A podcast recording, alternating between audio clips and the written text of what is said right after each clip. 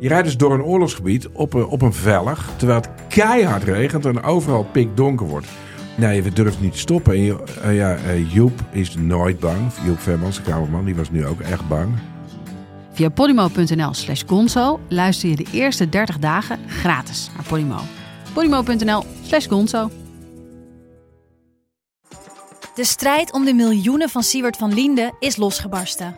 Zowel de staat als zijn stichting eisen de mondkapjeswinst terug. Maar dat die opbrengst in ieder geval niet thuis hoort bij Van Lienden, daarover kan toch eigenlijk geen twijfel bestaan. Hoe kon het zo ver komen? Dit is het. We hebben beet. En als Sywert het geld teruggeeft, kunnen wij dit schandaal dan eindelijk loslaten? Je hoort het in de Mondkapjesmiljonairs, exclusief bij Podimo. Ga naar podimo.nl/mondkapjes.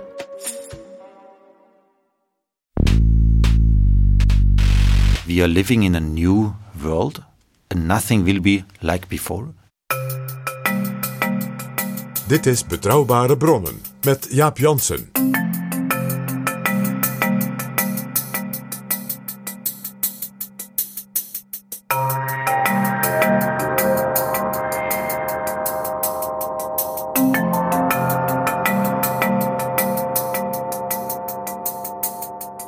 Hallo, welkom in Betrouwbare Bronnen, aflevering 256.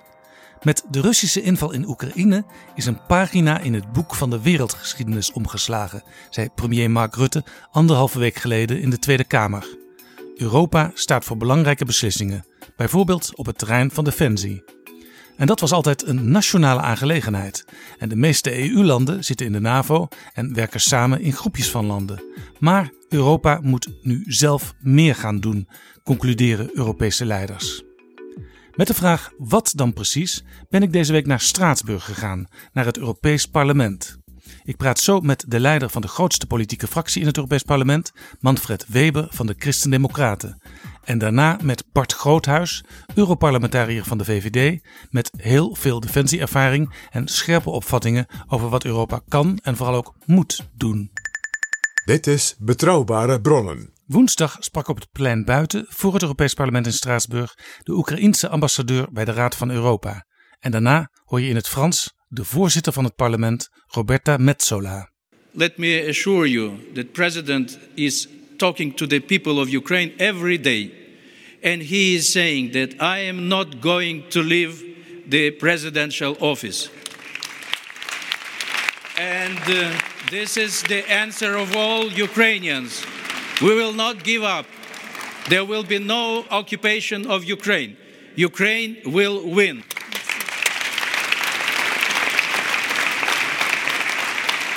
Enfin, je suis ici pour dire qu'avec vous, que la folie meurtrière de Poutine ne passera pas.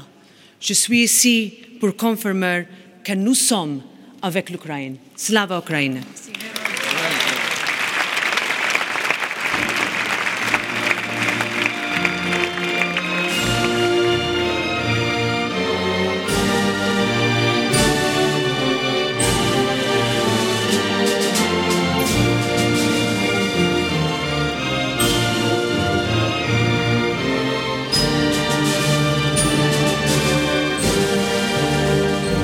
Oekraïense volkslied. Voordat ik met Weber en Groothuis praat, gaan we terug naar afgelopen dinsdag. Toen sprak in het Europees Parlement de premier van het kleine Estland. 1,3 miljoen inwoners en met de andere Baltische landen Letland en Litouwen ingeklemd tussen Rusland en de Russische enclave Kaliningrad, die vol staat met Russische raketten. Volgens de Oekraïense president Zelensky is Estland het volgende land wat door Poetin wordt aangevallen. Daar vraag ik haar zo naar. Eerst even een stukje uit haar toespraak in het parlement. If you allow me, Madam President, I would also like to address the Russian people directly. Dear Russian friends, the European Union is not acting against you.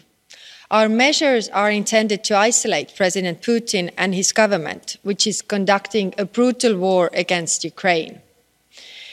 You are now seeing only the beginnings of deprivation, which will become much worse as our sanctions kick in. None of this is directed against you. It is directed against President Putin and his government. We understand that it hurts you, but it also hurts us. Premier Kaja Kallas heeft ook een speciale familiegeschiedenis. As many of you know, I am the child of deportees whom Stalin sent away to Siberia. My mother was just 6 months old when she was deported on a cattle car along with her mother and grandmother to what the Estonians call the cold land. It was a stranger who gave my grandmother a jar of milk that kept my mother alive during this journey. It were strangers who dried the baby's diapers on their skin as it was the only warm place in the cattle car. And it were strangers who helped in untold ways when they were allowed to return to Estonia. So you could say we Estonians have some experience in being deported and fleeing wars. And we also have some experience with Russia, which we have been trying to share with the European Union since we joined. It was 78 years ago today when the Red Army bombed my home city, Tallinn, to the ground. But my mother, the same baby who took her first trip abroad to Siberia, always taught me that it was impolite to say, I told you so. Haar persoonlijke verhaal. Toen ze dit vertelde, ging er huiver door de zaal. Zoals ik zei, gaan we het in deze aflevering vooral hebben over Europese defensie. Kaja Kallas heeft daar duidelijke ideeën over. I think we have to have very good and open debates about European defence. And to be very clear, I don't want any alternative structure to NATO to be built, because 90% of European territory is also a NATO territory. So NATO is the defensive alliance, a military alliance. But while I'm saying this, I'm also saying that every country should increase their defense spending, because if every army of European Union is stronger, then we are stronger together. And plus, on the European level, we should also think about common capabilities. I mean, in recent months, I have sat down with different military people talking about air defense, for example. You know, smaller bubbles, bigger bubbles, what are the capabilities? These are very expensive technologies, so it is too expensive for any individual member state to take up, but they cover a wider area, so we should do this together, also to have, you know, European Union defended properly. President Zelensky said in one of his brave speeches from hiding that Estonia might become the next country to be invaded. What did you think when he mentioned your country, and is Estonia safe enough? We are part of NATO, you know, the question would be, is NATO next? I mean, any country of NATO, because we have Article 5, which says attack on one is attack on all. So attacking us would mean attacking the United States of America, attacking Germany, attacking France. You know, the question would be rather, is NATO next? And I don't think so. Dit is Jaap Jansen met Betrouwbare Bronnen. Ik ga praten met Manfred Weber, leider van de grootste fractie in het Europees Parlement, de Christen-Democraten, die er 182 van de 750 zetels hebben. Hij was al eens te gast in Betrouwbare Bronnen in aflevering 24, toen hij kandidaat was voor het voorzitterschap van de Europese Commissie, de plek die uiteindelijk toeviel aan Ursula von der Leyen. Weber vindt dat Europa nu eindelijk tot de conclusie moet komen dat het een rol heeft te spelen als het gaat om defensie. Hij zegt, we leven in een nieuwe wereld. Niets zal meer zijn zoals het was.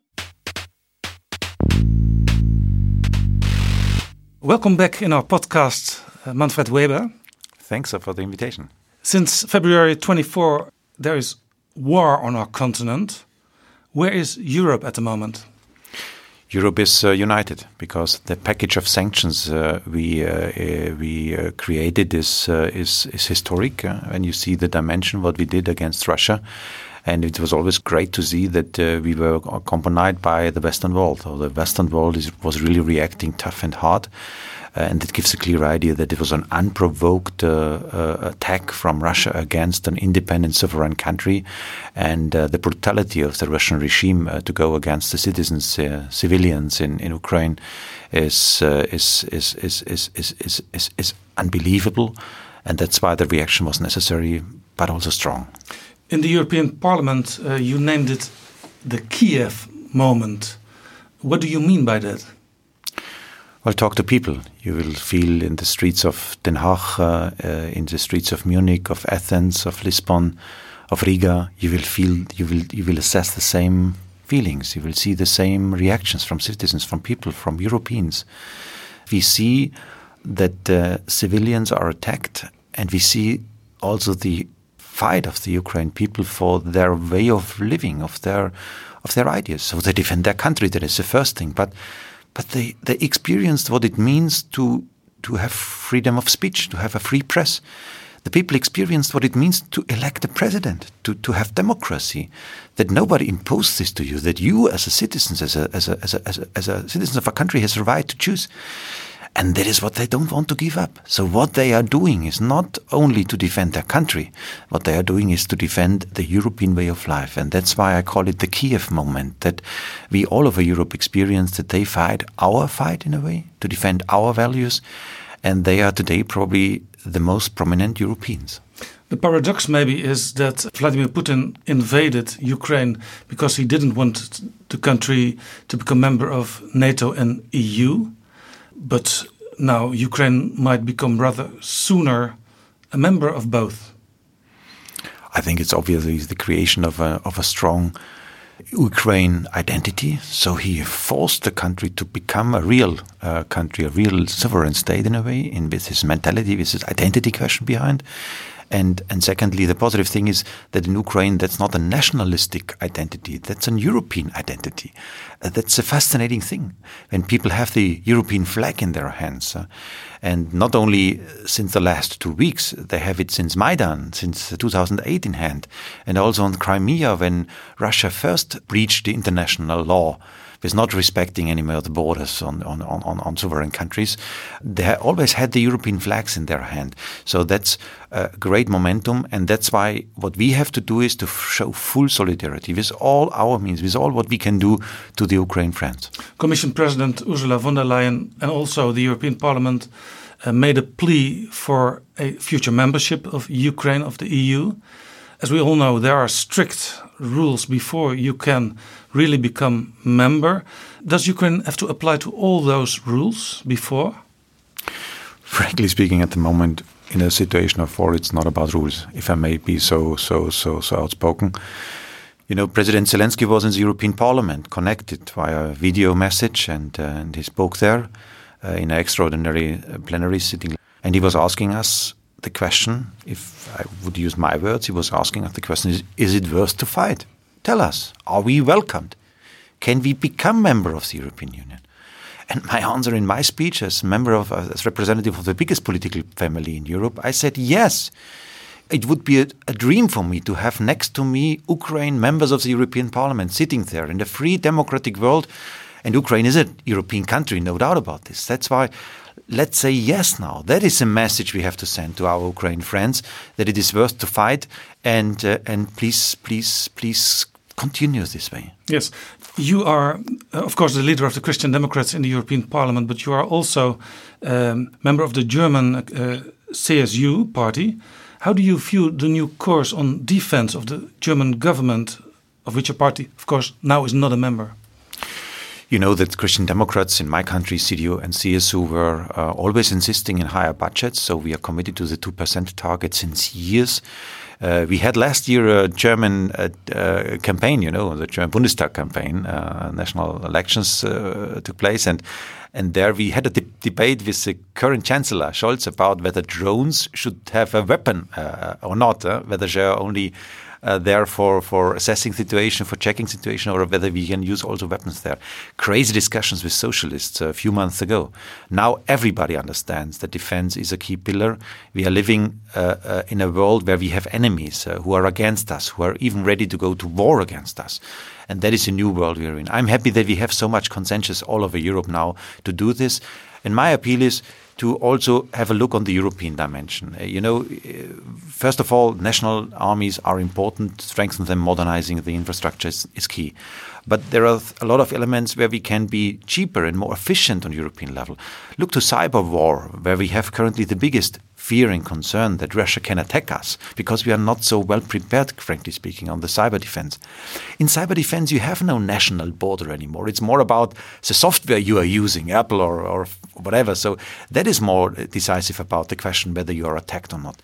And having this world in mind, we need a cyber defense brigade on European level where we have the knowledge and the competence on one place together to defend and even to attack on cyber war aspects on European level. I think this example makes clear that togetherness is making things cheaper and more efficient. So when we talk about European defense, it was always said, well, we have NATO, so what can Europe do? But you say such a cyber brigade can be a European Union task. That is what I would say.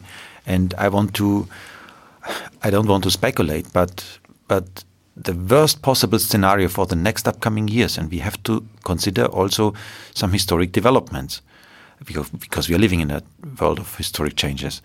The worst possible scenario is that we are ending up in a real Cold War with Russia, and Donald Trump or another kind of Trump will come back in the White House. Imagine for a second. And that's why I say NATO is the base of everything when we talk about security. No doubt about this. We are fully committed to this. But we have to prepare ourselves. Europe has to prepare ourselves for the worst possible scenario. And that means Europe must defend itself by our own. So when we talk about NATO, you have to have two pillars, an American pillar and a European pillar. And beside of that, some special European Union tasks. Well, you know that the NATO is already combined or composed by several pillars in a way. You have French and German and Dutch and whatever. So and the question is simply how to organize things in the most efficient way. And it's not new what is going on there. I give you another example on the missile defense question. When we have in Kaliningrad now missiles, rockets who can be in Amsterdam or in Berlin in a few minutes. Huh? That's a reality. We have to talk about this. And in a few seconds in Estonia. Exactly. Where Prime Minister Kaja Kallas is very afraid of. Yeah, and especially the Baltic countries reminding us every day about take it serious. We know about our history, take it serious. And having this in mind, a missile defense system is already an ongoing process. We have already projects on European level, the so-called PESCO projects, where we organize things together. But we are too slow. We are having not enough money for doing this. So the understanding that it is necessary to do it together, missile defense is not a national thing anymore. That's understandable for everyone. So let's do it together. It is not in competition with NATO. It is strengthening the NATO if the European pillar is stronger. Yeah, as we'll deplore, I think, the United Kingdom left the European Union a few years ago, but should they also be part of that European defense entity? Well, it was a surprise that Boris Johnson himself said a few days ago that, yes, we did the Brexit, yes, we left the European Union, but now it's a moment to consider again a European security architecture. So he offered this. He said, let's sit together. So whenever we can do things also with non-EU partners, it's absolutely welcomed. And you see a lot of dynamics towards strengthening our Western unity. It's an amazing development in Denmark, for example, that they want to join, that they give up on the opt-out on defense on European level. They want to be part of a European defense structure. Denmark, you have Finland and Sweden, now a majority of people supporting NATO membership in the countries. And again, my party, the EPP, was on European level always advocating for the strengthening European capacity and also the NATO membership. So we are stronger together. We are more united than ever before. But we have to deliver now. It's not only about words, about emotions. We have to deliver. Now we are facing a security crisis. We already had a migration crisis. And now we seem to have more refugees than ever before in European history. Can we manage this new refugee influx? We have to. There is no question behind, the question mark behind. There is we suffer thus again. We will manage this, no doubt about this. And what I count a lot is that we have in all local communities, the mayors, the responsible people on the ground. There is so much will to do it. There is so much readiness to welcome the mothers and the children from Ukraine now, and to want to help and assist them. And the capacity, the power of the European administration in a way on the local ground is so strong. I think we will make it. It will create a lot of costs. It will create a change of behavior. And probably this is also one of the things we have to do as European politicians. So also after this crisis, there must be and there can be and there will be a united European migration policy. I think there is an opportunity now that we feel that we have to do it together. And we have this European-wide, even in Ireland and Portugal, countries who are far away from Ukraine, they are ready to do so. That's why there is a window of opportunity now also to close this file of 2015, of this migration crisis, and to manage now an European answer. Now it's a moment. Maybe a strange question, but if Russian soldiers want to desert to the European Union, are they being welcomed? Absolutely. They have to get asylum status, and we should offer them also a clear perspective to stay in Europe. Another crisis we were already in was the climate and energy crisis. There has been talking about a European Energy Union for a long time. Will we get this soon? First of all, when you ask the question, I'm again frustrated why it takes so much time to do these things. Because we are discussing about defense, about energy union, like you said, since months and years. But we are not ready. We have to wait for a crisis before we are ready to move. And that is what we have to change as European politicians. We have to act before a crisis arrives. That is what Europe needs now. On the concrete question, yes, we have to do it. And, you know, the key question is now, can we still pay so much money to Putin, having in mind that he's using the money for his war? I give you the number. It's for all European countries, not only EU countries, 660 million euros every day we are paying to Russia today.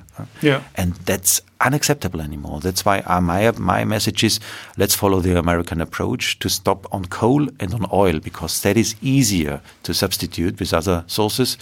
Let's go there for a ban on Russian energy import. Now that would be already a great and a brave step. But the big thing and the most painful thing is the gas import. And the Vice President of the European Commission, Franz Timmermans, this week announced a plan to replace 2/3 of the Russian gas supply to Europe by renewable energy and diversification already by the end of this year. Will he succeed? This is a solid plan. We support this in the parliament. And it is in a way a middle way between being clear towards Russia, we don't pay your war, but on the other hand having also our demand and our needs in mind. Again, what I would ask for is now on coal and on oil to be immediately clear. We need strong messages. Ukrainians must feel support. Your own home state Bayern is very dependent on Russian gas. That makes it very difficult. That's why the most important thing for politicians today is to be honest to people. We have also to pay our price. It will be not without costs for us, but the Ukrainians are paying a much higher price. Yeah, maybe two more questions. Responding to the COVID crisis, the European Union launched the Recovery and Resilience Facility. Does this new crisis, this Russian war crisis, need a new facility? Not yet. Because we have not spent a lot of these 750 billion euros we created during the corona crisis. And my main message is now, having the new demand in mind about energy, about defense, let's redraft the national programs. So the member states have promised, what do we do with the money we get from Europe? And now we have to reprioritize things. We have to reconsider for what purposes do we use the money. That is now the need. So not always ask for new money. Let's use the money we have. And there is a lot on the table in a better way. And focus it in a new, sharper way. Last question. The sanctions against Russia will also hurt our own citizens. How long do you expect our people will accept it? I think people will support this and will continue to support this. There will be more and more impact on us as well, no doubt about this. But if we are honest, if we tell people the truth, that we are living in a new world and nothing will be like before, we have to be honest, all leaders must be clear on this, then a lot of people will follow, because we are risking much more, and freedom and democracy has a price. Thank you very much, Manfred Weber. Thank you so much.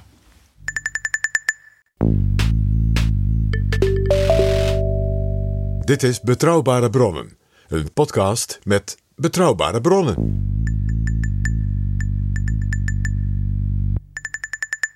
Ik ga praten met Bart Groothuis, sinds 2019 lid van het Europees Parlement voor de VVD.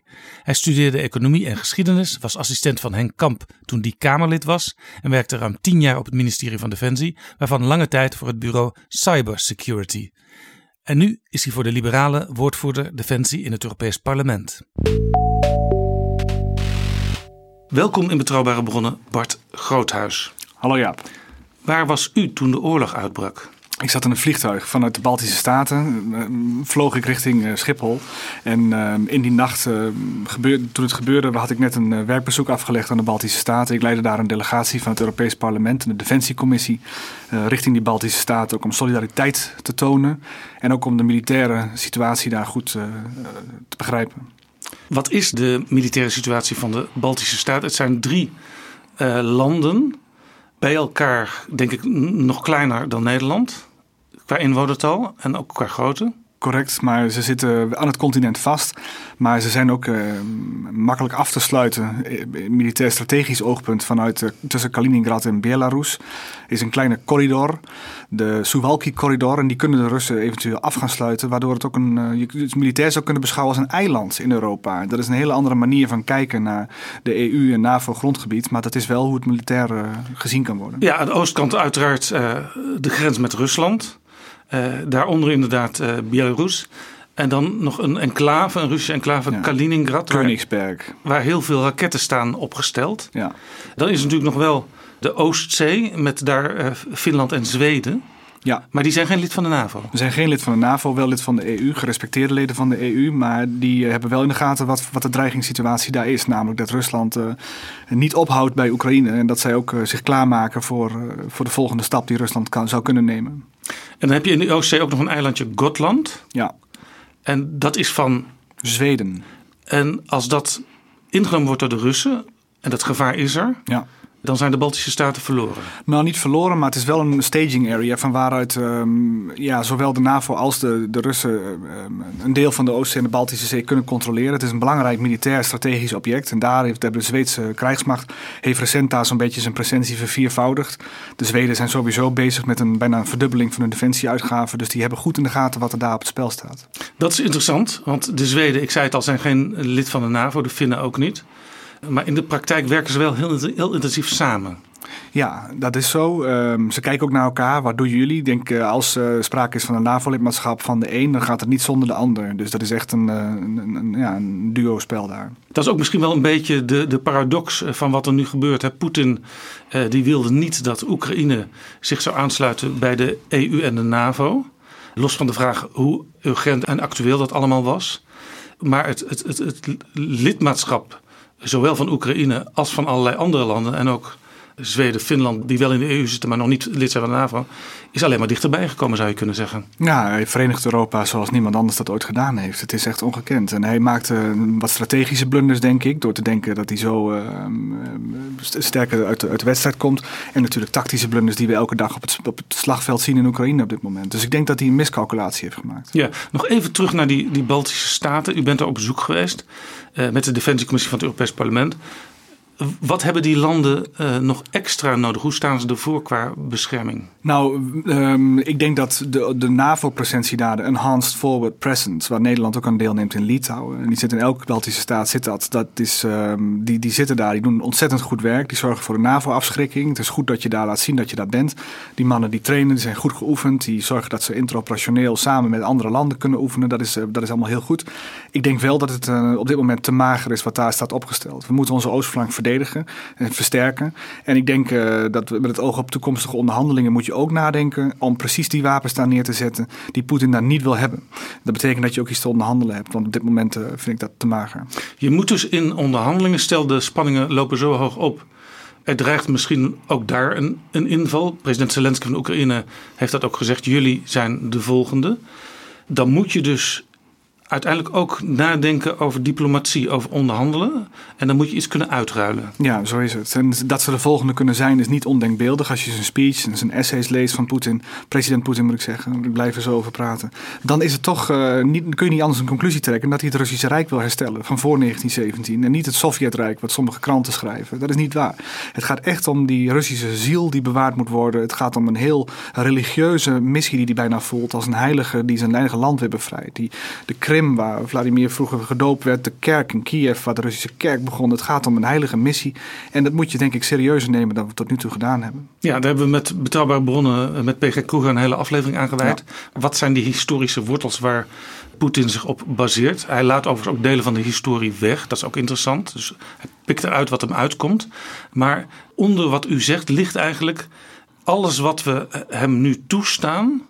Dat ziet hij alleen maar als een klein beetje extra en dat stimuleert hem om nog meer te willen inpikken. Ja, zijn landhonger is in die zin onbegrensd dat hij gewoon die grenzen van het Rijk wil herstellen. Dus ik denk dat Moldavië de borstnat kan maken. Ik denk dat de regio Transnistrië daar een voorbeeld van is. Maar diverse landen zoals Georgië, maar ook andere landen, de Baltische Staten, kunnen zomaar onderdeel worden van zijn landhonger. En dat is niet ondenkbeeldig. En zij zijn dan het zwakst van het hele NATO-deel? Nou, ik denk dat ze op zich het sterkst zijn qua moraal. Ik denk dat ze sterk zijn qua strategisch besef over wat er kan gebeuren. Ik denk ook dat ze goed georganiseerd zijn. Ik denk dat ze ook het meeste steun krijgen van iedereen. Ik denk dat de NAVO ook goed scherp heeft wat daar kan gebeuren. Maar ik denk wel dat natuurlijk wat je zegt, het zijn kleine landen. Ze hebben niet de militaire slagkracht die wij hebben. Dus we moeten ze daarin ondersteunen. En de NAVO moet elke centimeter van zijn grondgebied verdedigen, vind ik. En dat betekent nogal wat. En ook voor de Nederlandse situatie, want kijk, op het moment dat de NAVO in een conflict zou komen, wat op dit moment nog onwaarschijnlijk is hoor. En er zal nog eerst elders escaleren voordat het naar ons komt. Maar je hebt Amerikaanse troepen nodig om daar militair strategisch het overwicht te krijgen. En die zullen moeten worden aangevoerd, ook vanuit Nederland. En die krijgen ook orders vanuit de NAVO. En dat is ook vanuit Nederland, vanuit Brunsum. Dus je moet wel nadenken als Nederland ook, wat zijn je strategische belangen? Ook in relatie tot die Baltische Staten. Het staat niet los van elkaar. Nee.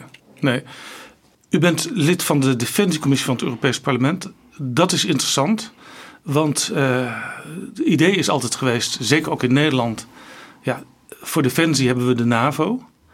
En Europa kan over Defensie praten, maar heeft niet een echt eigen Defensie-idee nog. Ja. Hoe staat u daarin? Nou, ik denk dat we wat stappen moeten zetten in de zin van we geven zo'n 380 miljard uit per jaar en we hebben het nu over een leger van 60 miljard Russen en eigenlijk concluderen de minister van Defensie en de commandant der strijdkrachten dat we niet in staat zijn om ons grondgebied te verdedigen tegen dat leger van 60 miljard. Ja, wij hebben dus Nederland vele malen groter defensiebudget van alle Europese landen samen, ja. Maar wij zijn te zwak versus dat leger van de Russen. Wat een veel lager budget heeft. Ja, de som der delen, zeggen ze dan, is niet groter dan. Kijk, dus de gezamenlijke slagkracht is niet voldoende.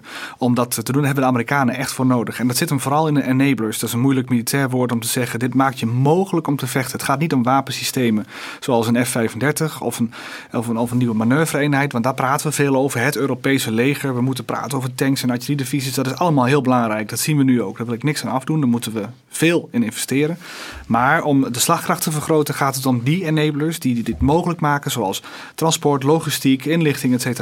Die moet je hebben om te kunnen optreden en ook richting die oostgrens te kunnen komen. We hebben een Nederlands-Duits legerkorps, wat een van de fantastische voorbeelden is van legerintegratie. Ik ben heel trots op wat Nederland en Duitsland daar doen.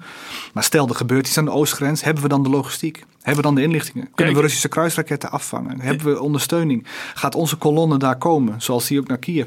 Ik was een keer op bezoek bij de NAVO in Brussel. En daar hadden ze ook kaarten van. Er zijn nog heel veel zwakke plekken als je alleen maar zware wapens wilt vervoeren over de weg naar een ander land in Europa. Ja, dat gaat dus om wegen en sporen en bruggen. Nederland trekt dat project. En dit is denk ik een hele goede wat je nu zegt, Jaap. Want dit is dus hoe de EU soms uitvoerder is van een sterkere NAVO. En dat realiseren veel mensen zich soms niet. Maar dat mag best gezegd worden. De EU voert dus uit dat die troepen naar de oostgrens kunnen komen. Dat Amerikaanse aanvoer kan komen. Dat militair strategisch vermogen Europa in kan komen. Want de EU moet zorgen voor harde wegen, voor stevige bruggen, et cetera. Ja, en Nederland trekt dat project. Het heet een PESCO-project, een defensieproject binnen de Europese Unie. En wij trekken dat als Nederland. Ik vind dat fantastisch en ook logisch. Want waar wordt het in geïnvesteerd? In de civiele infrastructuur, in de haven, in de A15. De vervoerde Betuwe-route wordt verstevigd.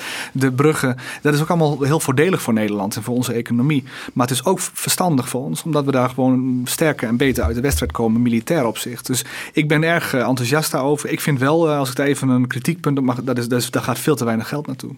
Dus de Europese Commissie heeft destijds met de onderhandelingen daarop gekort. En in het laatste voorstel is daar slechts 1,5 miljard uitgekomen. Ik denk dat we naar een 5- of 6-voudiging daarvan moeten. Nou heeft Nederland ooit plechtig beloofd met alle andere NAVO-lidstaten om 2% van het bruto binnenlands product aan defensie te besteden. Ja. En daar komt Nederland nog lang niet aan. Nederland zegt wel, en zeker nu de afgelopen weken, wij gaan dat versneld doen. Maar er wordt ook altijd bijgezegd vanuit de Nederlandse defensie, ja, wij kunnen niet in één keer zoveel geld wegzetten. Maar als ik u hoor, kan dat misschien best. Nou, dit zijn verschillende budgetten. Dit zijn budgetten in de Europese Unie. Het MFK, het lang functioneel kader, ons uitgavenplafond, dat financiert de militaire mobiliteit bijvoorbeeld. De uitgaven van de Nederlandse defensie staan daar weer los van. Dus je werkt op verschillende niveaus aan de verdediging van je land, zullen we maar zeggen. Maar de Europese Unie draagt daar dus ook aan bij. En dat is belangrijk als je ook kijkt naar de interoperabiliteit van wapensystemen. Dat zijn ook diverse projecten waar Nederland aan deelneemt. Kijk nou eens naar munitie. Ik was in Litouwen en als een Nederlandse houwitser wil schieten met Duitse munitie, dan kan dat niet. Dat is een juridisch probleem. En ik vind dat je moet toegaan naar de certificering van die munitie. Dat je moet zeggen, we kunnen dat wel gebruiken. Maar ook naar radiosystemen, battle management systemen in tanks. Dat je een overzicht hebt van wat er op welke doelen geraakt zijn. Dat er centraal overzicht is. Overzicht, inzicht, handelen. Zo werkt een militaire operatie. Dus je moet zorgen dat je samen systemen krijgt die uitwisselbaar zijn. Het kan niet zo zijn dat we zo blijven doorvechten. Ja. Met al die verschillende wapensystemen. Dus we moeten nu harder ingrijpen en zeggen, willen we soeverein zijn om onszelf te verdedigen, dan zullen we meer gezamenlijk moeten doen. Maar u zegt, daar is een juridisch probleem. Hoe kan dat dan, dat die systemen niet juridisch, want dat is, dan denk ik altijd aan stapels papier, op elkaar zijn aangesloten?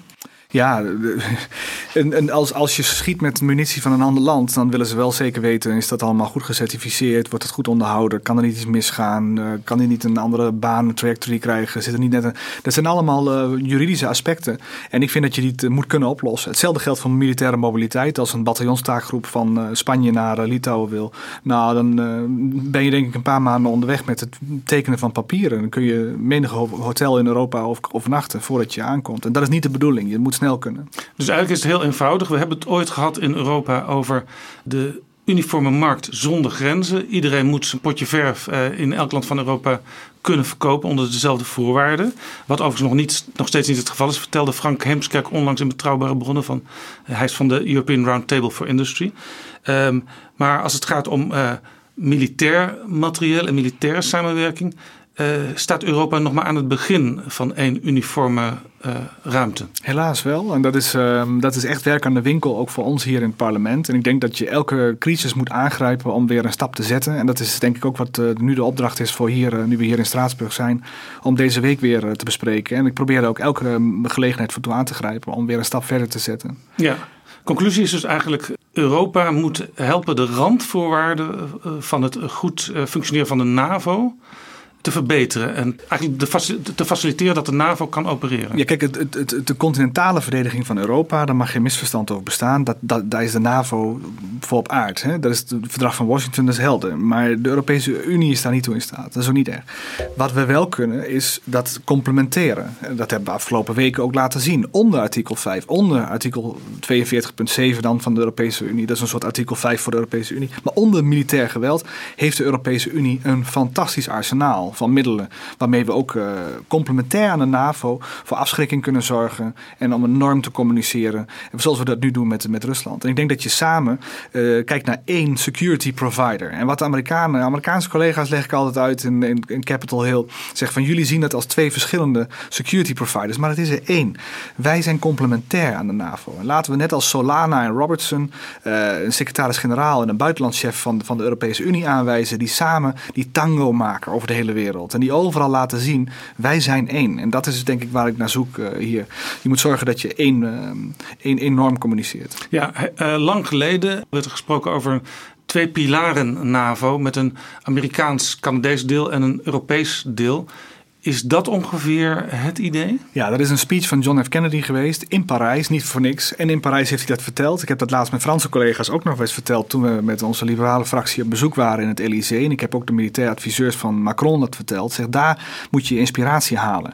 Dat is ook wat landen als Nederland enthousiast maakt, maar ook de Baltische staten. Dat is wat ons bindt.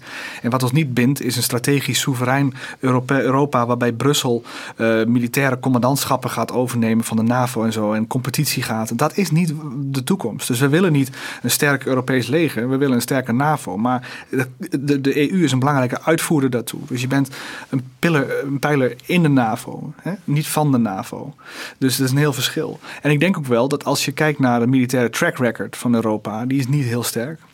Maar we moeten ook, zeg ik even erbij hier, wel rekening houden dat we ook zelf dingen moeten kunnen opknappen in onze achtertuin. Dus ik zit een beetje op een schizofreen ding, maar dat is een klein ding. Je moet rekening houden dat er in de Sahel, in Libië, in de Middellandse Zee, rondom Turkije, dat er dingen kunnen gebeuren waarbij je zelfstandig moet kunnen optreden. Alleen daarom al is die militaire mobiliteit, die militaire interoperabiliteit in Europa van belang. Dat je ook zelfstandig, zonder de Amerikanen, een klus kunt klaren. Ja, en dat, het kan ook voorkomen. We hebben natuurlijk de afgelopen periode Trump gehad in Amerika, dat we toch minder snel met elkaar eens worden over bepaalde internationale spanningen. En dan zegt u, dan moet Europa uiteindelijk klaarstaan om zelf ook klussen te klaren. Ja, in mijn partij, de VVD, is denk ik een heel belangrijk uitgangspunt die ik volledig onderschrijf, van we mogen de Amerikanen niet van ons vervreemden. Want dat is het militair strategisch vermogen dat ons veilig houdt. En daar ben ik het volledig mee eens. Ik wil dan ook aantekenen dat in 2010 in Libië zeiden de Amerikanen, klappen jullie die klus op. Een no-fly zone, boven Libië, et cetera. En na 6 weken moesten de Amerikanen het weer overnemen. We waren niet in staat om dat te doen als Europeanen. De inlichtingen ontbrak. Ze hebben een schip er naartoe gevoerd die command and control overnam. Ze hebben vliegtuigen en munitie was op van de Europeanen, et cetera. En als je mij vraagt, hoe vervreemd je de Amerikanen? Op die manier. Door te zeggen, we doen alles NAVO, NAVO, NAVO. En we denken niet na over onze eigen kracht. Wat volgens mij de opdracht is. En ook de slogan, politiek gezien, van wat we naartoe moeten, is dat we relevanter moeten worden voor de Amerikanen. En dan vervreemd je jezelf niet. Des te relevanter je wordt voor onze transatlantische vrienden, des te meer, des te dichter we bij elkaar komen. Dus die Europese pijler binnen de NAVO, dat is ook iets om de transatlantische band te versterken en niet om de Amerikanen van ons te vervreemden. Ja, en u bent van de VVD. Ja. Betekent dit dat u ook in eigen huis toch ook nog missiewerk moet verrichten om dit idee scherp te laten doordringen? Op zich zijn alle plannen die ik vertel, alle ideeën zijn al eens geaccordeerd. Alles weten we wat er moet gebeuren. Het punt is alleen, er is te weinig aan executie gedacht om door te voeren. Iedereen zit met een eigen defensieindustrie. Elk land heeft zijn eigen belangen. En nu moet er op een gegeven moment worden gezegd, willen we nou gezamenlijk slagkracht leveren en in staat zijn om onszelf te verdedigen en die Europese soevereiniteit vorm te geven? Ja, dan denk ik dat je nu wel echt over moet gaan tot wat verdergaande stappen. Echt flink verdergaande stappen. We hebben een heel goed model in de NAVO, AWACS. Die stijgen in Limburg op, in Schinveld. Die zijn hele grote vliegtuigen en die doen ballistische raketverdediging. Die zijn veel te duur voor Nederland, veel te duur voor Duitsland. Dus die doen we samen. We geven de Amerikaanse generaal in charge of het verdedigen van het Europees grondgebied, geven we die vliegtuigen, het materieel, het vliegveld, het personeel. En hij voert het uit. Hetzelfde gaan we nu doen met air-to-air refueling, het tank in de lucht. En ik denk dat je dat model moet toepassen op het gros van de enablers waar we het over hadden. Van de te dure wapensystemen, te dure systemen waar we zelf, die wel nodig zijn, maar die te duur zijn om zelf te ontwikkelen of te kopen. En waardoor we dat, als we dat in Europees verband gaan doen, dan is het niet alleen goed voor onze industrie, is niet alleen goed voor onze interoperabiliteit, is ook goed voor de transatlantische band uiteindelijk. We moeten zorgen dat we sterker worden. Dan kunnen we ook weer een leger bouwen dat wat kan. Nou is de sterkste krijgsmacht binnen de Europese Unie is de Franse krijgsmacht. By far. We hadden natuurlijk tot enkele jaren geleden ook de Britse krijgsmacht, ja, die ook heel sterk is. Moet zo'n Europese defensiesamenwerking, moeten daar eigenlijk ook de Britten bij betrokken worden? Zonder meer. Er is geen twijfel over mogelijk wat mij betreft. Dus als je mij vraagt wat ik hier in Brussel vaak doe met een resolutie, dan maken wij vaak amendementen om de Britten te betrekken. Ik vind dit ook een goed moment om weer eens te beginnen over een veiligheidsraad waar de Britten samen met de Europeanen aan tafel zitten om te kijken hoe we met het Europese continent omgaan. En ik vind het jammer dat die Brexit er doorheen is gekomen met allerlei ideologische verweesde mensen die op een gegeven moment, ja, waar defensie onder leidt. En dat is gewoon niet de manier hoe ik in Europa wil omgaan met veiligheid. Nee, nou zien we gelukkig in deze oorlogssituatie dat Boris Johnson en zijn regering geheel aan dezelfde kant staan als de overige Europese landen. Ja, dat is heel belangrijk. Maar je moet wel in de gaten houden dat politiek commentatoren in het Verenigd Koninkrijk die laten zien hoe goed de regering Johnson is door zich af te zetten tegenover wat Duitsland doet of Nederland of Frankrijk. En dat vind ik dus weer de manier hoe je dit niet moet doen, deze crisis. Dit is echt gezamenlijk. En we komen daar wel weer uit. Maar er zijn wat wonden die moeten geheeld worden. En ik denk dat de rol van Nederland moet zijn om die wonden te helen. En om de Britten zo nauw mogelijk bij het continent te betrekken. En daar hebben wij een ultieme rol toe. Ja. U bent van huis uit cyberspecialist. U heeft ruim 10 jaar bij Defensie gewerkt op dat terrein. Wat is in deze oorlog de rol van cyber? We waren in die zin al in conflict met de Russen, ver voordat het begon. Ik denk dat heel veel operaties in Oekraïne hebben plaatsgevonden, meer in de sfeer van spionage, maar ook voorbereiding tot sabotage. Dat hebben we ook gezien. Zodra het conflict begon, hebben we heel veel, of een aantal, moet ik zeggen, wipermal, dus malware gezien die allerlei servers van bedrijven volledig schoonveegt, waar al je data weg is. We hebben ook wat andere DDoS-aanvallen gezien, dus het buitenwerking stellen van allerlei overheidsinstellingen. Maar als je mij vraagt wat hun favoriete weapon of choice is, de Russen, hoe ze het meeste data hebben gewiped, zeg maar, dat is toch met raketten. Als ik kijk naar hoeveel datacentra er zijn getroffen, en dan is toch, ja, hebben ze dat liever met raketten gedaan dan met computercode. Dus dat is denk ik wel een conclusie die je kunt trekken. De tweede, denk ik, wat je kunt zeggen is, wat de Oekraïners geprobeerd hebben, is om alle hackers te enablen, om die te motiveren iets te doen tegen Rusland. En dat vond ik een nieuw fenomeen, maar ook gevaarlijk. Ja, ook vanuit Nederland doen mensen mee. Nou, ik vind het gevaarlijk. En daar wil ik toch iets over zeggen. Kijk, je moet je realiseren dat als je bijvoorbeeld de telecommunicatienetwerken, zeker in de ruimte, aangrijpt via het cyberdomein, dan zien de Russen dat als een oorlogsverklaring. En je kunt daarvan de reactie als hacker op zolder, die wat goeds wil doen voor de wereld, je kunt niet de reactie van Rusland inschatten. Want dat kan leiden de Russen tot een oorlog. Sturen via computers en satellieten ook militaire middelen aan. Ja, en vooral hun nucleaire deterrence, dus hun strategische nucleaire capaciteit en onderzeeërs, die zijn afhankelijk van die communicatie in de ruimte. En als je precies die communicatie in de ruimte van de Russen onklaar maakt, dan zullen ze dat zien als een oorlogsverklaring, waarbij ook het kernwapen niet geschuwd gaat worden. En dat verzin ik niet, dat zegt zij zelf, de Russen, in hun nucleaire doctrine. Dat communiceren de Russische topgeneraals al jaren. En nu zie ik dat het toch wordt aangegrepen door een anoniem iemand. En dan ben ik bang, ja, dat moet je niet doen. Als je dat zo leuk vindt om te hacken, meld je bij een van de inlichtingendiensten, meld je bij Defensie, meld je bij het Cybersecurity Centrum, doe iets voor de overheid, maar ga niet op eigen houtje proberen om een Russische strategische communicatie plat te leggen. Dat is niet de manier hoe we dit moeten doen. De NAVO heeft een aparte eigen afdeling, cybersecurity. Nee, de NAVO heeft dat niet. Het is echt een lidstaatcompetentie. De NAVO heeft alleen een framework die zegt van, als er een grote aanval op de NAVO komt, dan kan dat gezien worden als een artikel 5 trigger, dus als een aanval, als een militaire aanval, en dan kunnen wij militair op reageren. Dat is een politiek besluit. Mijn inschatting is dat het nooit zo ver zal komen. Het hele middel cyber wordt zo gecalibreerd dat het die artikel 5 drempel nooit zal overschrijden. Dus daar is de Europese Unie weer van belang, dat je, als je wil werken aan resilience, aan betere weerbaarheidsmaatregelen, aan zorgen voor dat bedrijven beter gewapend worden. Dat is precies wat we in de Europese Unie dan weer doen. Ook weer complementair. Dus het is weer mooi om te zien hoe die twee samenspelen. Pas dus op vanuit jouw individuele gemoedstoestand om met cyberwarfare bezig te gaan. Al is het om Oekraïne te helpen. Maar Oekraïne zelf roept wel mensen op om mee te gaan doen. Ja, en iedereen wil dus wat doen. Iedereen wil voedsel geven, medicijnen geven, vluchtelingen helpen. Dat is heel goed. En hackers denken ook, wat kan ik doen? Maar ik zeg daarbij, pas daarbij op. Het is ten eerste natuurlijk illegaal als je het doet. Maar ten tweede, je kunt daar strategische effecten uitlokken die je van tevoren niet hebt overzien. En daarom zeg ik, als je echt heel erg gemotiveerd bent, meld je bij een staat, meld je bij een inlichtingendienst, ga of bij Defensie of bij het Cybersecurity Centrum en ga daarvoor werken. Maar ga niet op eigen houtje proberen een strategische oorlog tot bedaren te dwingen. Dat is een heilloze weg. Is dit vergelijkbaar met mensen die zich aanmelden ter plekke in Oekraïne om mee te gaan vechten? Ja, in het cyberdomein geldt alles net weer iets anders dan dat. En dit zijn weer ook andere regels. Maar sommige mensen doen dat. Een soort vreemdelingenlegioen wordt daar gebouwd. Dat valt mij ook op. Het dienen onder, ja, daar zijn ook regels voor. Nou viel mij op dat vanuit Nederland, de Nederlandse regering, ja, werd eigenlijk vrij gematigd gereageerd op dat idee dat Nederlanders mee zouden gaan vechten. Er werd gezegd, ja, als je een vreemde krijgsdienst treedt, daar staat gevangenisstraf op, et cetera. Maar wij staan aan de kant van Oekraïne, dus dat is toch een andere situatie.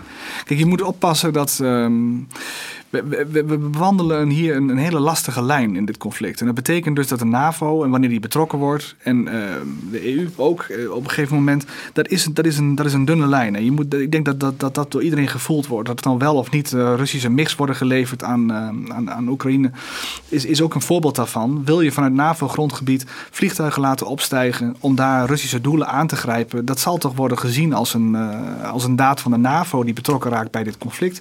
En daar moet je denk ik voor oppassen. U had het een tijdje geleden over de zwakheid van de Rotterdamse haven. Rotterdamse haven is natuurlijk een belangrijk expeditieknooppunt. Ook als er wapens worden getransporteerd door Europa. Wat bedoelde u precies daarmee? Ja, daar hebben we het net over gehad, van de Baltische Staten. Dus op een gegeven moment als de druk op de Baltische Staten toeneemt, dan is het enige wat echt het overwicht biedt op dat Russische leger, dat is het militair strategisch vermogen van de Amerikanen. En dat is materieel dat wordt aangevoerd in Europa, vooral via die haven van Rotterdam. En dat is belangrijk. Dat is een punt, een logistiek knooppunt, waar echt groot materieel Europa binnen kan komen. En dat is een belangrijk punt. Op het moment dat Poetin het voorzien zou hebben op die Baltische Staten, zal die ook kijken van hoe kan ik het afschrikwekkende Amerikaanse leger aangrijpen. En daar moet je over nadenken als Nederland. Dat bevindt zich in ons land en dan moet je daar ook maatregelen voor nemen, vind ik. En hoogstwaarschijnlijk is er nu al extra materieel onderweg. Want er vinden ook extra oefeningen plaats. Ja, voor oefeningen, maar nog niet het militair strategisch materieel waar we het over hebben in geval van een conflict. Dat is niet aan de orde. Het zal eerst elders flink escaleren voordat het hier in Nederland komt. Dat is echt niet aan de orde. Het is wel aan de orde dat je moet nadenken van voor het geval dat. Dat is wat militairen op plannen, dat is wat militairen doen. En dat is ook wat ik hier in het parlement moet doen. Ik ben geen militair, maar ik ben een politicus die moet nadenken over 2-3 stappen verder. Zijn we beschermd voor de volgende voor het volgende conflict. Ja, u bent gemilitair, maar u heeft er ook vanuit uw defensieverleden wel zicht op. Als we nou zo de afgelopen 2,5 week kijken naar hoe het Russische leger manoeuvreert in en om Oekraïne. Klopt het dan wat ik als gewoon burger waarneem? Dat ze niet heel snel en heel sterk zijn op het moment. Ik denk dat ze veel zwakker zijn gebleken dan menig defensieanalist heeft verwacht. En inclusief mijzelf. Ik had ook verwacht dat het Russische leger hier sneller zou toeslaan, betere logistiek had. Maar ik denk dat ze vooral hebben geïnvesteerd in zware wapensystemen. En ze hebben hun huiswerk heel goed gedaan. Ze hebben goed gekeken waar zit de kwetsbaarheid van de NAVO. Die wapensystemen werden ontwikkeld. Vergis je niet, we kijken nu naar de huidige krijgsmacht. Je moet ook kijken naar de Russische krijgsmacht over 5 of 10 jaar. Er komt heel wat nieuw materiaal aan.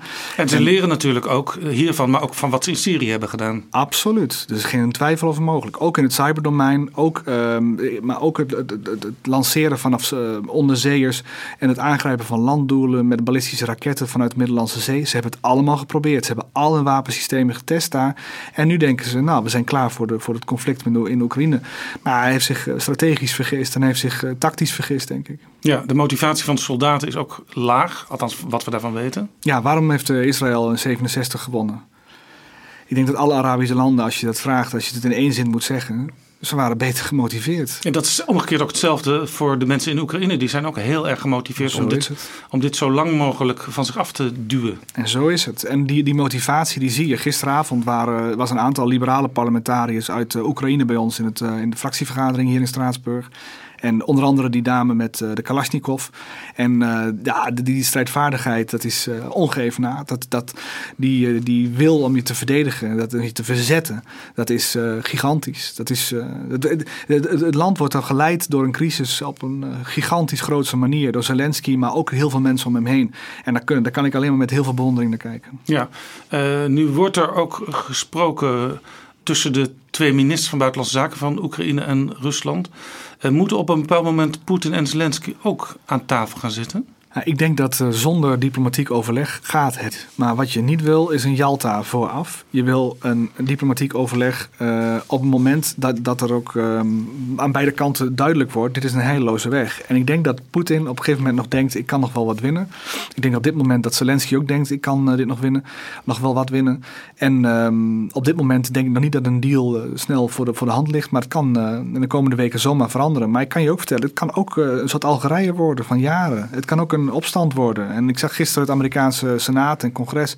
Een opstand in Rusland. Een opstand in Oekraïne tegen de Russische bezetting. En dan heb je een hele vervelende oorlog met insurgency, met opstandelingen die een guerrilla gaan strijden. Maar tegen ik bedoel eigenlijk ook, bezetting. Zou er ook in het Kremlin een regime change kunnen plaatsvinden? Ja, kijk, Tsaar Alexander II, die had een oorlog in 1905 tegen Japan, die verloor die. Maar die bleef wel zitten. Maar uiteindelijk kwamen de bolsjewisten in 1917 om hem af te rekenen.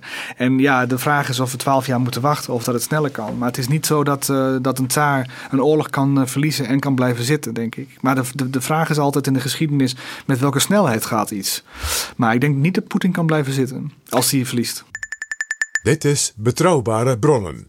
Deze week heeft het Europees Parlement een rapport behandeld waar u aan heeft meegeschreven over fake news, desinformatie en inmenging uit het buitenland in democratische processen in de EU. Wat is de conclusie van dat rapport? Dat het conflict met het Westen eigenlijk al lang gaande is. In de ogen van de Russen. En dat alles geweaponized kan worden. Dat alles als wapen gebruikt kan worden. Onder andere ons informatiedomein, desinformatie, beïnvloeding van verkiezingen. Maar ook het betalen van politieke partijen. En dat afdoen als van, ach ja, Gerhard Schröder die werkt voor Gazprom. Dat afdoen van, dat is zijn zaak. Maar dat is niet zijn zaak. Het is elite capture. Het is een fenomeen dat de Chinezen en de Russen allebei doen. Staatsondernemingen huren oud-politici in, oud-bestuurders in, betalen die heel veel geld.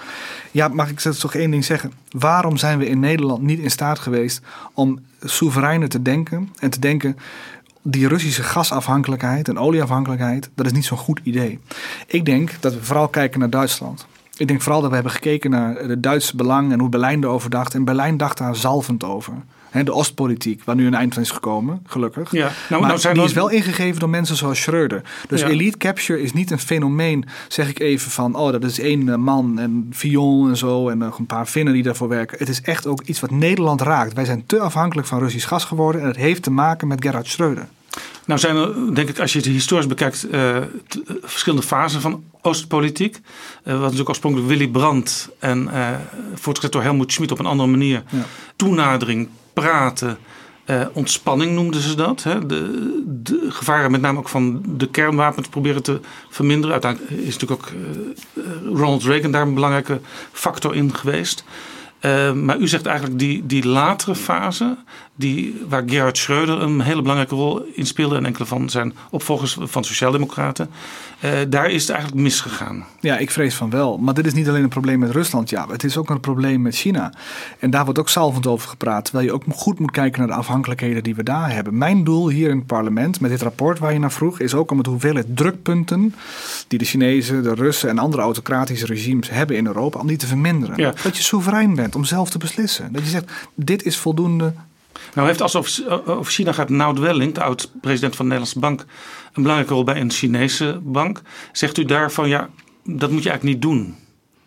Kijk, ik vind dat je goed moet kijken naar wat iemand zegt. En als je weet wiens brood men eet, dan moet je goed luisteren en alles met een korrel zout nemen. Dus als de heer Wellink ons adviseert om vooral zoveel mogelijk met China te doen en militair samenwerken en vooral zoveel mogelijk met hun in het bootje te stappen en havens te verkopen aan China, dan moet je denken, nou dat kan, dat kunt u denken, maar het lijkt me niet heel verstandig. En het fenomeen van elite capture, vind ik, dat moeten we hier wel op de kaart zetten. Dat is ook wat we gisteren gedaan hebben hier in het parlement. Dit is niet een fenomeen, dat is iets wat je strategisch kan raken. Omdat ook de banden van dat soort mensen in de top van een land, ja, die kunnen ook invloed uitoefenen hoe je denkt. Nou wil Poetin graag steun van Xi Jinping bij zijn strijd. China heeft daar wisselende signalen over uitgezonden. Op dit moment lijkt het of China toch wel redelijk aan de kant van de Russen staat. Maar is het vanuit ons Europees en Westers belang ook niet belangrijk om te proberen Rusland en China toch een beetje uit elkaar te spelen? En dan moeten we misschien juist in deze fase toch weer iets meer contact met China hebben. Kijk, Rusland en China zijn geen partners van elkaar. Rusland is duidelijk een junior partner, heeft meer vrees voor de Chinezen dan wat dan ook. Ik denk dat ze wel samen proberen de hele wereldorde te herbouwen. Ik denk daarnaast dat China erg geschrokken is van het avontuur dat Rusland aan is gegaan en de eensgezindheid en hoe Zuid-Korea en Japan hebben opgetreden samen met de EU. En dat ze ook weten dat als het moment dat zij Taiwan aanvallen, dat wij als EU in staat zijn om landen als Singapore, maar ook Vietnam en Indonesië en andere landen te verenigen in hun achtertuin tegen China. En ik denk dat ze ook wel zijn geschrokken. En ik denk dat de Chinezen nu de calculatie maken van, ja, we vinden ze altijd wel zwak, die Europeanen en verdeeld, maar we hebben daar een miscalculatie gemaakt. Dus hun strategische kalibratie is ook volop bezig. En dat lees ik ook in de New York Times en de Washington Post, dat de Chinezen bezig zijn met van, wat doen die Europeanen? Hoezo zijn ze in staat om zoveel macht uit te oefenen, zo snel? Dat is echt ongekend in de geschiedenis. We hebben echt een heel bijzondere paar weken meegemaakt, die echt ook heel veel betekent voor de wereldordening. Nog even, u had het straks over financiering van politieke partijen vanuit Rusland bijvoorbeeld. Ja. Nou wordt er in Nederland een onderzoek ingesteld op verzoek van het Nederlandse parlement, Tweede Kamer, of dat ook in Nederland aan de orde is. Maar dat is vaak lastig te bewijzen. Ja, dat is waar, maar het betekent niet dat je het niet moet doen. Het betekent ook niet dat het niet gebeurt. Hè. Het gebeurt. En je kunt iedere keer wegwuiven van, ach ja, dat is maar dit en dat is maar dat. Maar als je het op een gegeven moment op een hoop gooit en de gezamenlijke effort die zo'n Russische staat heeft in het digitale domein, met financiering van politieke partijen, met election interference, met economische dwang, met het gasinstrument, met leningen. Op een gegeven moment kun je ook zien dat er een patroon in zit van, ze proberen ons te verzwakken, uit elkaar te spelen. En dan zeg ik, dat is een situatie waarin je zit, dat noem ik death by 1,000 cuts. Dus het gaat heel langzaam. En het is een kikker die kookt in het water. En in het begin voelt het nog comfortabel. En dan op een gegeven moment ben je te heet. Je moet niet wachten tot het zover is. In Oekraïne is het nu het voorbeeld. Dat conflict wat wij nu ook in zitten. Dat informatieconflict bijvoorbeeld. Daar zitten wij ook in. En dat heeft daar geleid tot oorlog. En je moet hier ook optreden. En het is gewoon klaar. Het is klaar met die naïviteit wat mij betreft. Ja, en als we dan denken aan banden tussen Rusland en de Nederlandse partij, dan moeten we denk ik kijken naar Vorm voor Democratie van Thierry Baudet. Hij is bijna de megafoon van Poetin de laatste weken. Hij zegt 1 op 1 hetzelfde als Poetin. Geert Wilders, PVV, is ook al wel eens in Moskou op bezoek geweest, met trots een vriendschapsspeeltje op zijn revers. Aan dat soort dingen moeten we denken. Ja, ik denk dat je in het Europees Parlement, heb ik gisteren hier met heel veel belangstelling geluisterd over hoe mensen zouden reageren op de huidige situatie en het rapport wat we hebben uitgebracht. En wat mij opviel is dat heel veel extreem rechts en extreem links, die toch wel sympathie voor Poetin hebben uitgesproken in het parlement, en die mij ook hebben aangepakt van, ja, je bent Poetinfoob en je bent Russofoob, zeg ik van, die waren allemaal eensgezind. Wat hier gebeurt is onbestaanbaar. De agressie is een onrechtvaardige oorlog. En Poetin werd aangepakt. Zelfs door de grootste flanken. Dus ik denk dat degene die echt geïsoleerd is op dit moment, is mensen zoals Baudet. Die vinden hier ook geen weerklank meer in Brussel. Ja, ook één lid van zijn partij in het Europees Parlement stemde ook tegen de resolutie die steun aan Oekraïne uitsprak. Ja, ik kijk altijd naar resoluties over China en Rusland. Wie stemt. Je ziet vaak Griekse sociaaldemocraten die heel mild zijn richting China. Want de haven van Piraeus, zoals u weet, is in handen van de Chinese overheid. En die strategische afhankelijkheid vertaalt zich dan in een stem hier in Brussel. En een aantal anderen die graag Rusland en China op bezoek gaan. Die zie ik, meneer Mariani bijvoorbeeld, een Franse oud-staatssecretaris die graag Donbass en Luhansk bezoekt. Ja, dat is een Poetin-adept. En ik weet dat en ik hou het in de gaten, maar dat is op zich wel aan het slinken. Ja. Tot slot, toen Ursula von der Leyen Oekraïne verwelkomde als toekomstig lid van de Europese Unie, toen reageerde premier Mark Rutte niet enthousiast. Hoe keek u naar zijn reactie?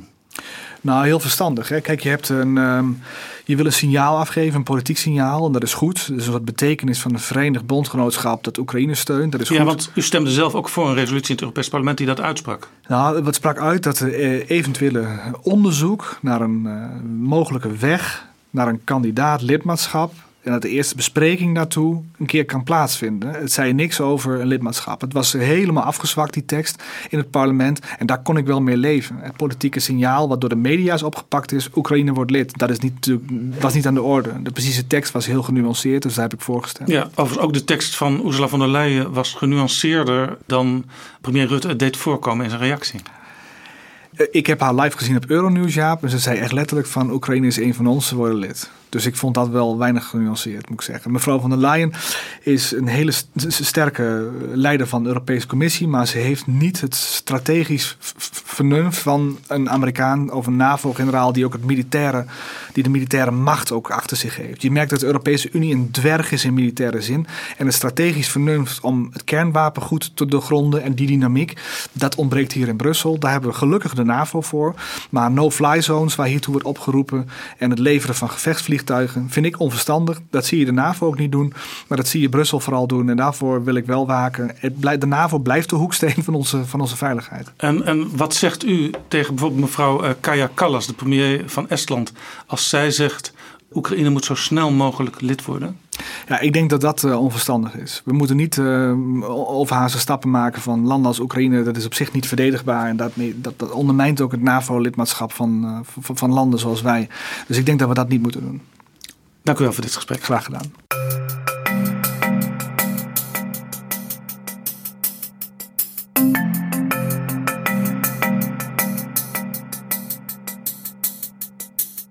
Zo, dit was Betrouwbare Bronnen aflevering 256.